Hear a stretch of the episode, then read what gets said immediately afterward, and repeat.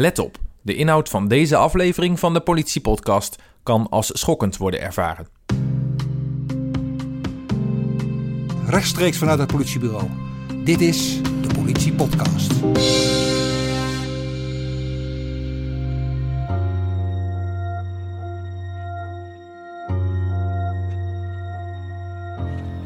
Ja, daar zie ik dat ik, eh, dat ik daar uh, zelfs op een foto sta die de Telegraaf gehaald heeft. Sta ik pontificaal voor op de pagina. En dan loop ik achter het lijk in de wind. En dat, uh, als ik goed even de verbeelding laat werken, dan ruik ik het nu nog.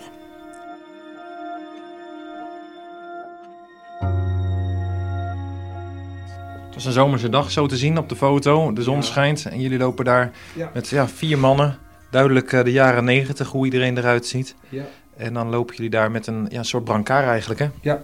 Nou, op, het brancard het uh, stoffelijk overschot. Daarachter lopen twee collega's die de brancard dragen. Nou, en ik marcheer er dan achter. En ik, uh, ik ben dan degene die de verantwoordelijkheid heeft op het in beslag genomen lichaam. Ja, dat is wat, we zien. Johan Baas zit achter een bureau met een mapje voor zich. Het, ziet er wat, wat oud uit inmiddels. Krantenknipsels in zwart-wit. Um, en ook hier en daar wat, wat rapporten, registraties. Hoe is het om dit mapje zo door te bladeren? Ja, nou ja, er komen meteen weer herinneringen boven. Onder andere, uh, want ik zie me daar, het, was in augustus, het was uh, uh, warm geweest die dagen. Ehm, ik weet nog dat ik eigenlijk vakantieverlof had gekregen. En um, ik werd eigenlijk tijdens mijn vakantie gebeld. En ja, je bent net regisseur een, paar maanden, dan laat je zo'n zaak niet schieten. Dus dan zeg je meteen van, ik ga dat onderzoek doen. Dus het ging wel ten koste van mijn vakantie, moet ik zeggen. Dus ja, zo, zo, dat komt bij mij dan boven. En, ja, en dat het niet geleid heeft tot datgene wat je wil, dat is dat je de, de moord oplost. En zelfs niet gekomen tot een identificatie van het lichaam. Ja, dat steekt nog steeds. Ik zou het mooiste vinden als dat nog zou kunnen gebeuren, dat we mensen zouden kunnen vertellen wie de persoon is want hij wordt natuurlijk ergens vermist, waar dan ook. Regisseur Johan Baas is een van de regisseurs die op vrijdagochtend 9 augustus 1991 langs de A1 in Naarden staat. Het is de eerste grote zaak waar hij aan werkt en voor hem het begin van een maandenlang onderzoek. De twee belangrijkste aanwijzingen voor de identiteit van het slachtoffer blijken een opvallende elektrische deken die als een slaapzak om het lichaam heen zit en een bijzondere ring die de man om zijn vinger heeft. De aanwijzingen leiden uiteindelijk naar een schimmig café in Amsterdam en naar een vaste bezoeker die sinds kort door niemand meer is gezien. In deze serie afleveringen van de politiepodcast vertellen leden van het toenmalige rechercheteam over de zaak Naarden, een zaak die hen allen is blijven achtervolgen.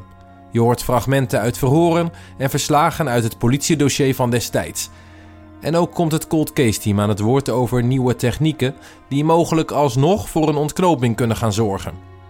Wil je de ring en de slaapzak zelf bekijken? Kijk dan op politie.nl en zoek op de zoektermen Naarden Rijksweg A1. Je vindt daar ook de kleding die het slachtoffer droeg. Om de kans op die ontknoping zo groot mogelijk te maken, geeft de politie in deze podcastserie veel details vrij, zodat jij als luisteraar alle gelegenheid hebt om met het rechercheteam mee te denken en misschien zelfs informatie of tips kan geven die nu alsnog voor een doorbraak kunnen zorgen. Mijn naam is Martin de Wit. Dit is de Politie Podcast serie over de zaak Naarden. Je luistert nu naar aflevering 2. De Turk uit Amsterdam.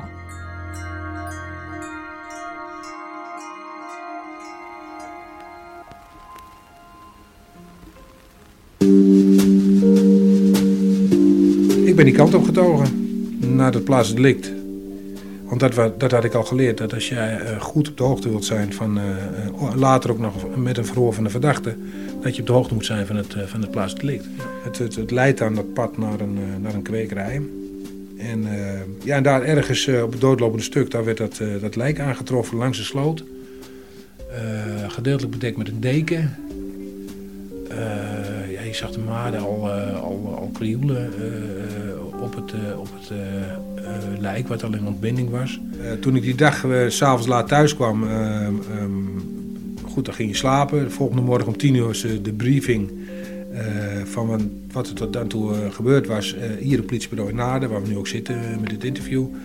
Ehm, ja, ik weet nog dat daar de dingen gedeeld werden en opdrachten uitgezet werden. En ehm, ja, daar, ik zag hier ook een lijst trouwens waar die opdrachten die iedereen kreeg op vermeld staan omdat er niemand als vermist is opgegeven die voldoet aan het signalement, er geen identiteitsbewijs op het lichaam is gevonden en niemand zich heeft gemeld met relevante informatie, stort het rechercheteam zich op de tastbare aanwijzingen.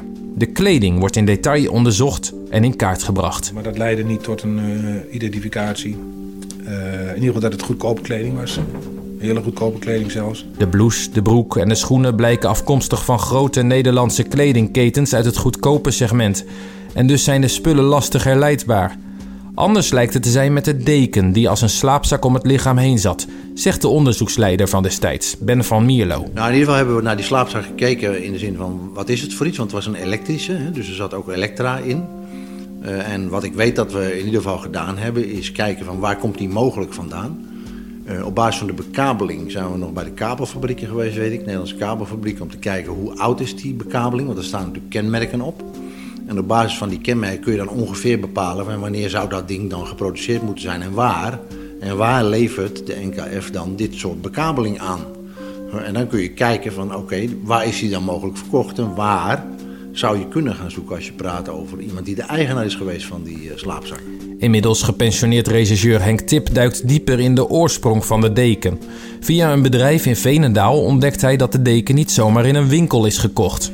Ja, via merkje zijn wij toch uh, bij, een, bij bedrijf terechtgekomen. En via dat bedrijf hebben wij gehoord dat dat inderdaad een deken zou zijn. Die ja, boetevaart, zeiden ze toen. Van, uh, als men, mensen wordt een reisje aangeboden. En uh, heel goedkoop. En dan krijgen ze een etentje. En dan middags komen de mensen met dekens en met, uh, met kussenslopen en met andere dingen. En dan komen ze vaak bepakt en bezakt terug. En dat was in dit geval dus ook zo. En dat zijn wij uit gaan rechercheren. En daar kwamen we uit in, in Lüneburg. In Duitsland is dat? In Duitsland, ja. ja. Henk Tip vertrekt met een collega richting Lunenburg en vindt daar een vrouw die het volgende vertelt. Tezamen met mijn in 1972 overleden man ben ik de eigenaresse geweest van een fabriekje waar onder meer elektrische dekens werden gefabriceerd. En deze dekens verzagen wij van een etiket met de term Cura-term. En zijn gemaakt van eind 63 tot en met begin 1966. En de deken die u mij toont is inderdaad een deken behorende bij die partij. Ik herken de deken aan de stof, het design, het label en met het merk ook en vooral de elektrische bedrading. Die bedrading was namelijk door onszelf gemaakt. De deken blijkt dus ook in 1991 al bijna 30 jaar oud. En het spoor eindigt niet in het Duitse plaatsje. Uh, wij hadden in die tijd maar één afnemer destijds woonachtig en zakendoende te Antwerpen, België. Mijn man en ik wisten dat het deze afnemers de dekens gebruikten om deze te verkopen bij zogenoemde koffiebusreizen in Nederland, België en ook Frankrijk. En we hebben in de periode van 1963 tot 1966 ongeveer 40.000 dekens van deze soort aan de afnemer verkocht. Specifiek voor de Nederlandse markt blijken uiteindelijk zo'n 10.000 exemplaren verkocht aan het begin van de jaren 60. Maar dat is, ook dat is weer uh, niet verder, uh, dat heeft niks meer opgeleverd of zo. Dat, er waren zoveel dekens, uh, dus het was niet een uniek iets of zo. De vrouw vertelt ook nog dat er recent enkele exemplaren van de dekens zijn weggegeven aan dierenpensions in de omgeving van Loenenborg. Ook die informatie wordt nagelopen, maar het spoor naar de deken loopt dood.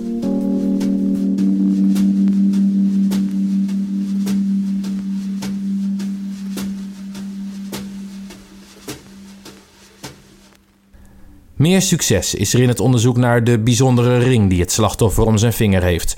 De ring wordt getoond aan de plaatselijke juwelier, zegt Johan Baas. Die zei van ja, dat is een ring, dat kan ik zien aan de, uh, de, de dingen die erin geklopt zijn aan de binnenkant. Uh, die verkocht worden door, dan moet ik even denken, dat is ja, de Otto. Ja. Nou ja, wat je vervolgens ziet is dat uh, ook hier weer geldt, die verkoopmaatschappijen, die hebben wel historie van dat soort dingen.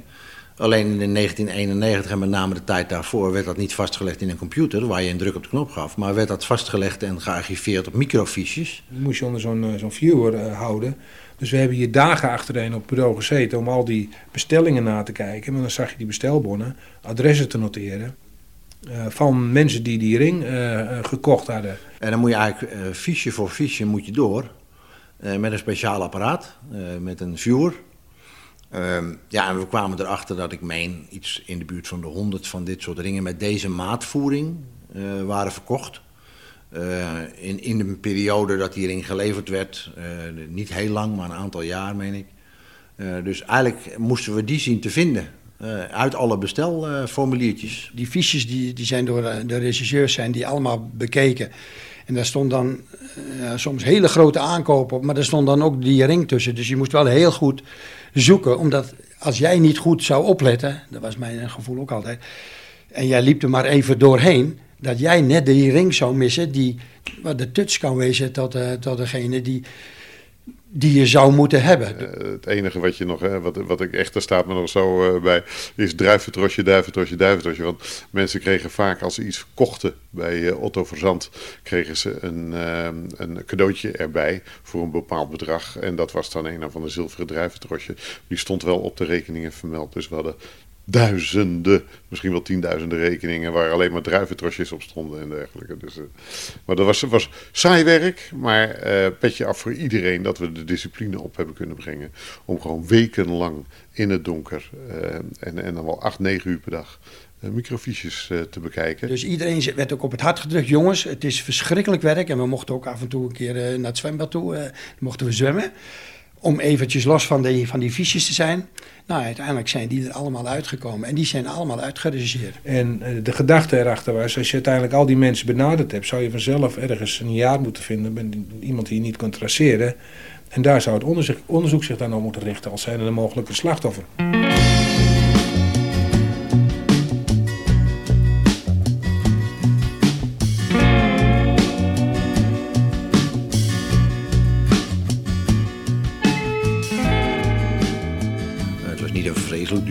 Vrij algemeen. En wie bestelt dat bij de Otto, hè? Uh, maar goed, daar was toch nog wel een x-aantal keren verkocht. Uh, en dan ga je dus uh, met, je, met je medewerkers die je hebt proberen te achterhalen. Heeft die persoon die ring nog? Want dan hoef je, kun je die in ieder geval afstrepen.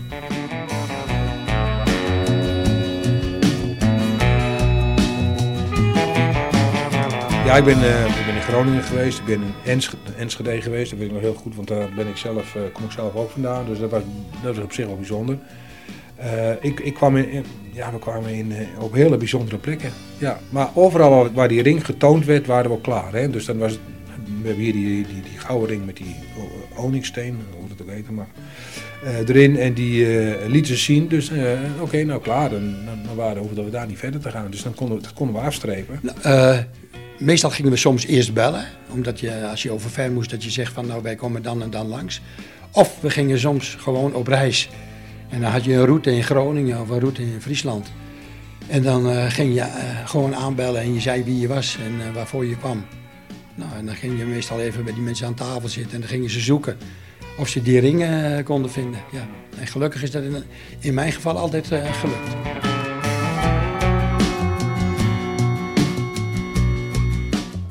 ja, het is ook een beetje godzegende greep, hè, zeggen we dan maar. We hopen maar dat je hem ergens iemand gaat vinden die zegt van... Uh, oh ja, die heb ik niet meer, of die heb ik aan die of die gegeven. Of, nee hoor, ik kan hem gewoon laten zien, want dan kun je ook afstrepen. en je hoopt natuurlijk maar dat je in die hele grote hoeveelheid fiches... ja, niet er één over het hoofd gezien hebt die toevallig degene was die je nodig had. Ehm, ja, en dan kom je uiteindelijk tot een kleine selectie van uh, potentiële mensen waar die zou kunnen zitten of die hem niet meer hebben. Ja, en dan ga je zoeken naar ja, wat lijkt als je praat over de vindplaats, wat lijkt als je praat over de nabijheid van Amsterdam, de A1. Uh, ja, wat lijkt dan het meest voor de hand te liggen?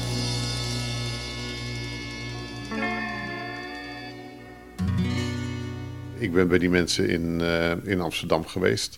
En dan had ik al het gevoel van ja, het moet er wel een beetje uit die buurt komen waarschijnlijk. En uh, die bevestigen dus dat zij een ring verkocht hadden aan een, uh, aan een meneer in het café Yvonne aan de zoveelste Parkstraat of Oosterparkstraat in, in Amsterdam.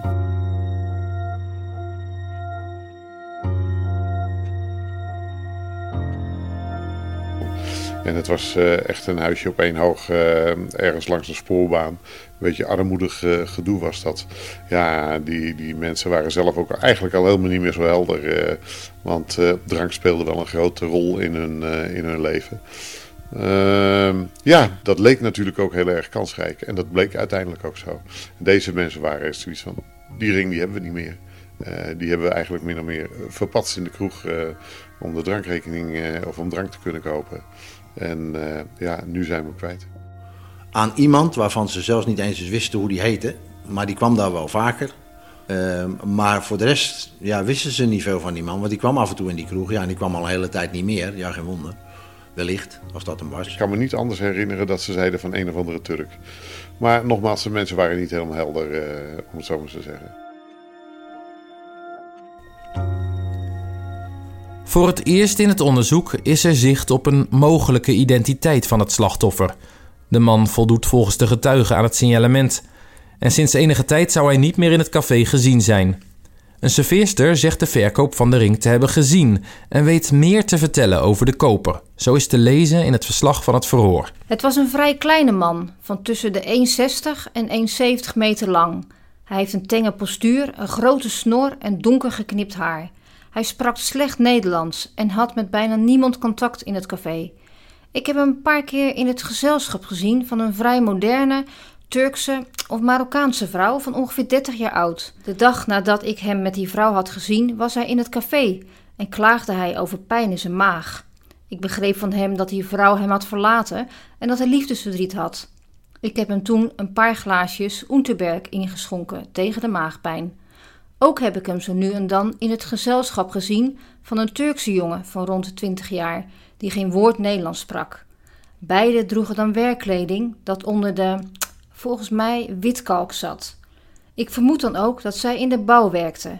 De werkkleding bestond uit een broek en een overhemd. De vrouw merkt verder nog op.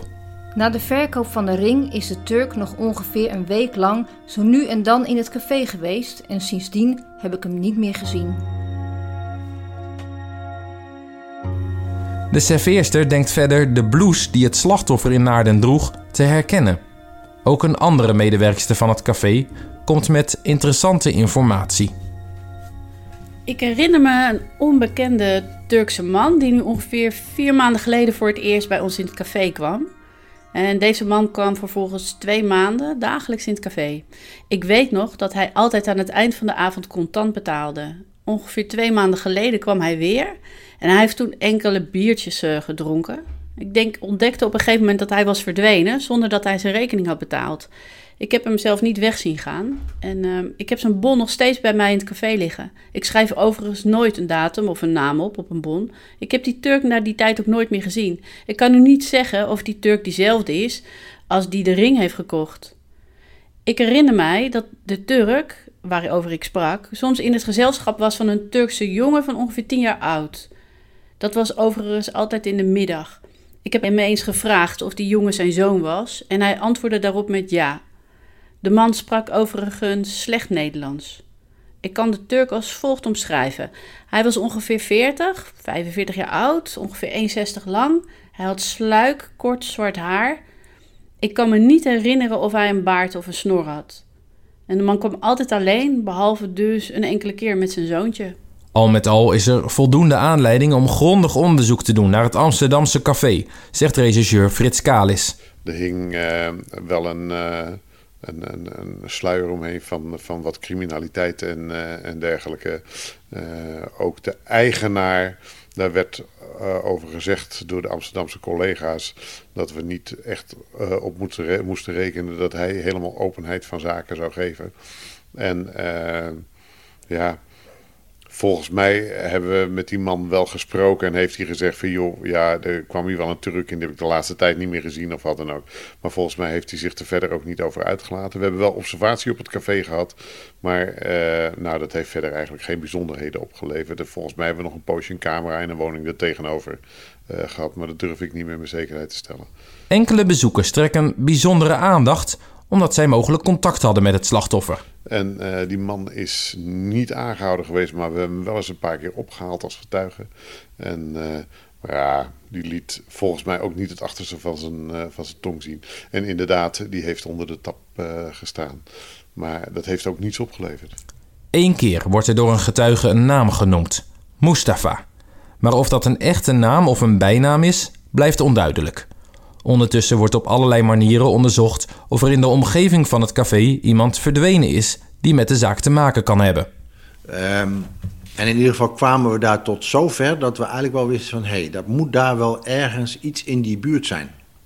Maar ook daar geldt weer, ja, tegenwoordig is het ook weer een druk op de knop... En dan kun je in allerlei systemen gaan zoeken van wie betaalt zijn waterrekening niet meer, wie betaalt zijn gas en licht niet meer.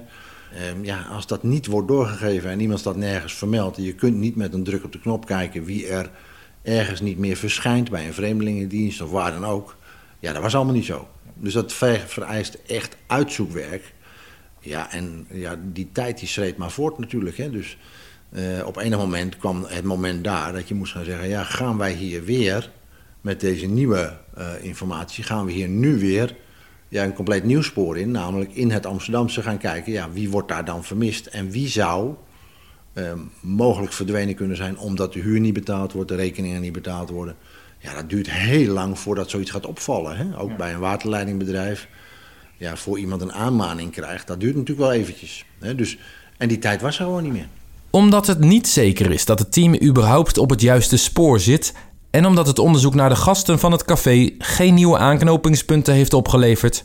valt niet veel later het besluit dat het onderzoek op een lager pitje komt... Uiteindelijk komt de zaak op de plank te liggen. Ja, je, hebt, je bent jong, je hebt nog allerlei ideeën die nog uitgedokterd moeten worden. Uh, ik vond dat er nog gekeken moest worden naar die andere ringen.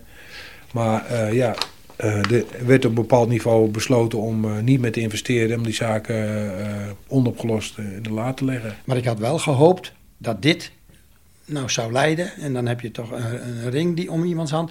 dat dat toch door gewoon puur rechercheren... dat je dan tot de oplossing komt. En dat is het mooiste natuurlijk, hè. Maar dat is dus niet gelukt. Het is eigenlijk je eer te na hè, om uh, zoiets te laten lopen. Tezelfde tijd moet je wel realistisch blijven. En dat betekent als je een team van een man of tien, want daar praat je dan over, op zo'n zaak laat werken. Ja, die tien die gaan niet terug en gaan op hun handen zitten. Hè. Uh, daar worden ook weer andere mensen mee geholpen. Daar worden weer woninginbrekers mee aangehouden. Daar worden andere overvallen mee opgelost. Daar worden uh, doodslagen mee opgelost. Dus ja, het is ook een kwestie van kiezen hoe je je capaciteit inzet. Dus op een moment moet je uh, heel nuchter ook zeggen: van, ja, weet je, de, deze ruimte hebben we gewoon niet. Uh, we moeten ook weer verder met volgende zaken. Alleen, uh, ja, alles, alles bleef gesloten eigenlijk in het Amsterdamse. Dus daar zijn we niet verder mee kunnen komen. En ik denk dat daar wel de oplossing zou moeten liggen. Maar ik was het wel eens met het besluit. Want op een gegeven moment ja, houden de opsporingsmogelijkheden die houden op. Ja, als politieman wil je graag hebben dat, het, dat een zaak opgelost is. Hè? Want dat blijft aan je knagen. Ja, ik vond het toen de tijd niet fijn. Nu heb ik het al een plek gegeven. En, uh, maar ik ben bijvoorbeeld wel heel erg uh, benieuwd naar uh, wie de man is. Want dat, dat zou kunnen leiden tot familie, vrienden, kennissen. Iemand die die man mist thuis. En dat, dat, dat vind ik eigenlijk het, de, zou ik het mooiste vinden als dat nog zou kunnen gebeuren. Dat we mensen zouden kunnen vertellen wie de persoon is. Want hij wordt natuurlijk ergens vermist, waar dan ook.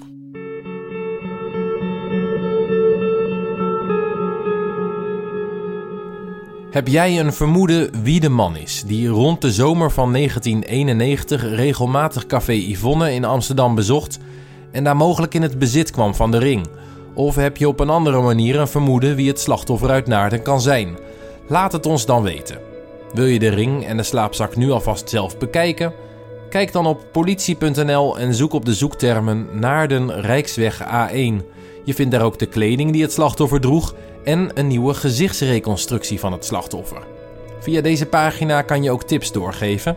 Telefonisch tippen kan ook. Bel daarvoor met de opsporingstiplijn nummer 0800 60 70. Wil je op de hoogte blijven van nieuwe afleveringen? Abonneer je dan op de Politie Podcast via Apple Podcasts, Google Podcasts of een andere podcast-app van jouw voorkeur. In de derde en laatste aflevering van deze serie hoor je hoe het Cold Case Team jaren later het lichaam laat opgraven op zoek naar nieuwe sporen. Het levert nieuwe feiten op over de herkomst van het slachtoffer en voor het eerst krijgt de man met de ring een gezicht.